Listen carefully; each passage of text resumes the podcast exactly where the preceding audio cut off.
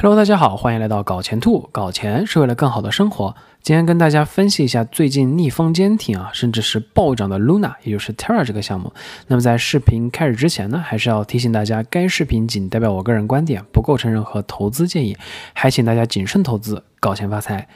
那不知道大家去餐厅吃饭的时候有没有遇到过不收特定信用卡的情况啊？比如说在美国呢，很多中餐馆是不收 American Express 的信用卡的。那它背后的原因呢，是因为相比于 Visa 呀、Mastercard 这些卡，American Express 的信用卡的手续费呢会高出一个零点一到零点二的点。那其实 American Express 创立的初衷啊，是为了降低交易手续费的，因为它其实想避免被 Visa 呀、Mastercard 这些。割这些手续费当韭菜，所以他打算自立门户，搞了一套交易网络。但遗憾的是呢，这是搬了石头砸了自己的脚，对吧？搞出来的比这个 Visa 和 Mastercard 还要高，真的是搞了个寂寞。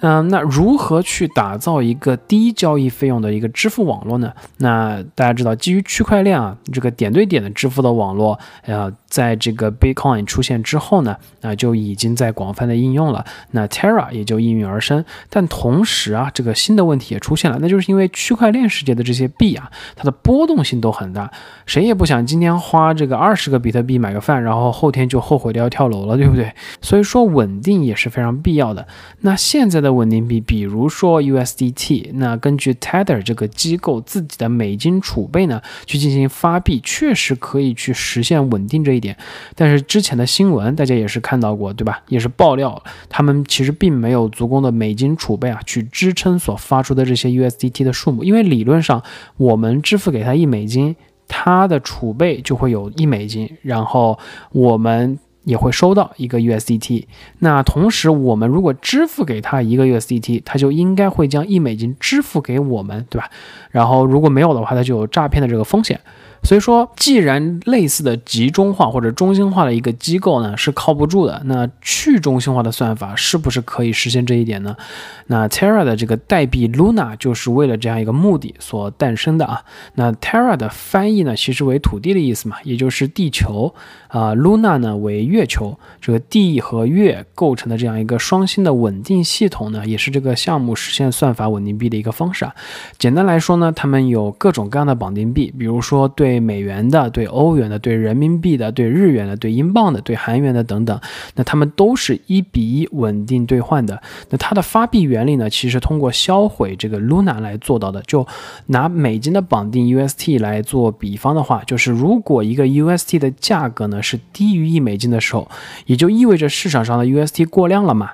那大家可以将这个不足一美金的 UST 去兑换价值一美金的 Luna，那其实大家是赚到了这么一小部分差价了，对不对？然后同时也啊降低回收了这个 UST 的数量，那价格又会回升。所以说同样的道理，如果 UST 的价格超过了一美金，那大家其实可以用一美金的 Luna 呢去换。这超过一美金的 UST，这样一来呢，大家又赚到了一小部分差价，还增加了 UST 的数量，将 UST 的价格拉低了，对吧？那在这个过程中呢，Luna 也会将除去销毁数目之外的一部分呢，放在 Community Pool 当做一个资金池，去用来孵化新的项目，啊，就是打造一个良性的啊社区生态系统。那有了区块链的基础，又加上稳定币。那 Terra 的其中一位创始人呢，就同时创立了 Chai 这样一个交易网络系统。相比于之前支付给这个交易门户百分之二点五到百分之三的一个手续费呢，现在商家只需要支付百分之零点五的手续费啊，大大节约了成本，对不对？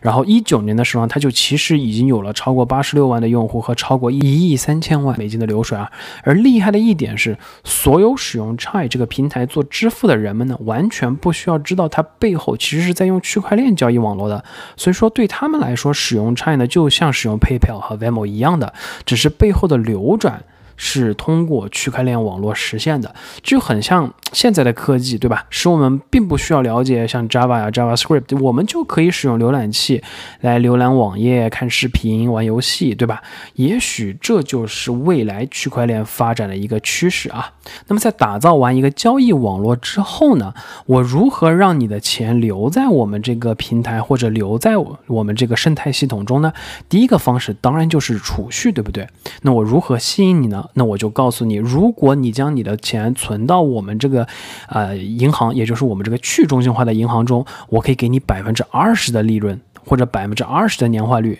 你会不会把钱存进来，而且是无风险的，对不对？那当然，很多人就会愿意。那这是如何提供一个百分之二十的年化率的呢？那因为在这背后呢，其实它不仅有储蓄的这方面服务，它同时还提供借贷的服务。也就是说，如果有人愿意找 Anchor 来借钱，他需要将比如说啊一部分资金去进行一个质押，比如说他将一部分 Luna 质押给这个平台，或者质押给这样一个合约，然后这个合约就会与允许他借出他这个质押本金的百分之三十到百分之四十，那同时他需要支付一个，比如说啊百分之十五的一个利息。那只要他借出的这部分钱帮助他能够达到一个超过百分之十五的一个收益的话，那他借出的这部分钱，他当然就是赚钱的，对不对？好，那既然这里他回收了百分之十五的一个利息。这个平台对不对？然后又因为他将他一部分本金放在了这里进行一个质押，那我们知道目前质押的收益是已经有百分之七点九，这么一加起来就已经超过百分之二十，对不对？所以说它的算法当然可以提供一个百分之二十的年化率给到这样一些将钱存入到 Anchor 储蓄账户中的人，这就是它百分之二十的年化率是怎么来的。好，那么既然有了百分之二十的年化率，也有了这样一些储蓄，那我如何吸引你投入更多，或者说说？我如何吸引你更愿意在我们这个生态系统进行一个投资呢？第三个应用，我想聊的就是这个 mirror，也就是镜子，对吧？那他想干什么呢？他其实在创造一个 mirror 的 assets，也就是他将我们现实生活中的一些啊投资项目，包括股票呀，未来还会可能有一些期货啊，都引入他们自己的一个生态系统。它将我们现实生活中，比如说苹果的股票啊，Airbnb 的股票，AMD 的股票，Amazon 的股票，ARKK 啊，都引入它这样一个平台。那 Mirror 这个协议是如何去获得我们现实生活中的这样一些数据的呢？其实它就是通过 Oracle 啊。那 Oracle 其实听起来有点复杂，但其实它就是一个 API，它在向我们现实生活中的这样一些。啊，比如说啊，股票交易市场啊，去获取这样一些啊实时的一个数据，但是它当然也是有弊端的。目前看来，就是它这样一个 API 去引入这样一个数据呢，是每六十秒更新一次，所以说它当然会存在一部分的价差。然后同时呢，因为它这样一个市场的波动性，导致它的这样一个购买的金额其实是具有一定的价格浮动的。所以说我们可以看到这边有个 premium 嘛，也就是说你其实是要付出超过于 Oracle Price 的一个。啊，这样的一个差值才能去买到他们的一个这个 Terra Swap 的一个 price 啊，你所以说我们支付的其实这个 Terra Swap 的 price，而不是这个 Oracle 获得的这个 price，因为在这样一个市场中，它也会存在一定的供需关系，所以说也就是价高者得嘛，对。然后另外一个缺陷呢，就是啊，基于这里买到的所有的资产呢是不提供分红的，比如说有一些股票呢，它会是提供分红的，对不对？那么在这里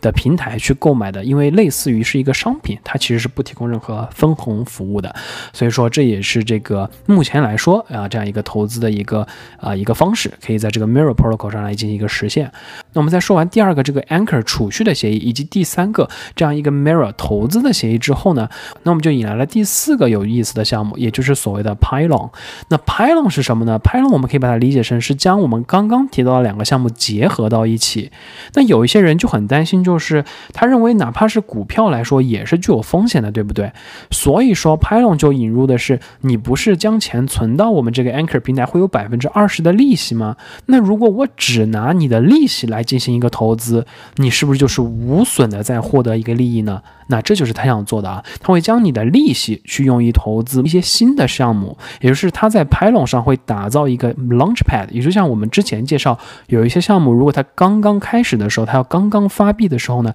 它会在一些 Launchpad 上去进行他们的 ICO、IDO。那 Pylon 未来就会做一个这样的一个 Launchpad，也就是一个发行平台，所以说你可以将你的利润去投入一些非常非常新的项目啊，然后去完成一个较高的收益。然后又没有一个亏损，因为你没有再用你的本金再进行去玩。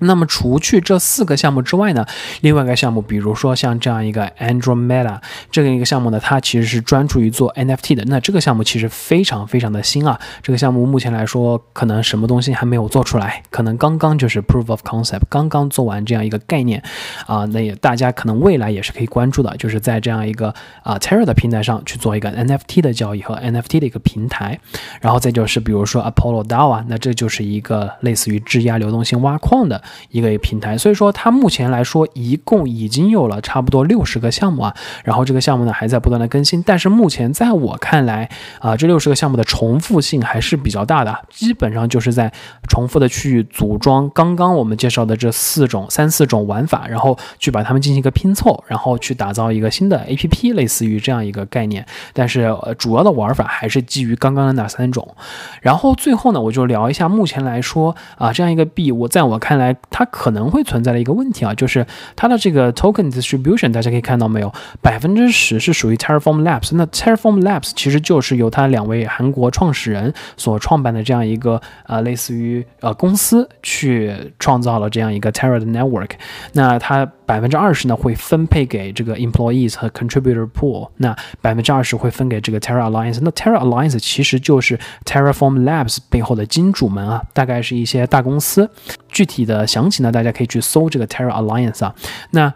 这里就其实占据了百分之五十，然后百分之二十呢在这个 Stability Reserves，然后百分之二十又在这个 Backers。那这个创世的 Liquidity 呢只有百分之四啊。所以说在这样一个 Token Distribution 看来呢，主要的代币呢其实是挺集中的，对不对？至少这百分之五十都是内部员工，对吧？或者说啊与 Terra 有关系的这样一些啊持有方所持有的。那未来会不会当 Luna 的价格上升之后，会有一部分砸盘，或者说有一部分金鱼开始抛售他们的 Luna 呢？这其实是可能存在的一个隐患啊。那在目前看来呢，这个项目还是具有非常高的潜力的，因为它的项目其实并没有啊完全的成型啊。那么刚刚聊到的比较主要的玩法呢，其实就是那三四种。那未来呢，它也肯定还会有其他更多的项目会带入在这个 Terra 的一个 ecosystem 里面，然后同时又结合到啊，因为它其实是基于 Cosmos 的这样。一个啊，Atom 的一个架构去实现的一个具有一个跨链生态可能的一个平台，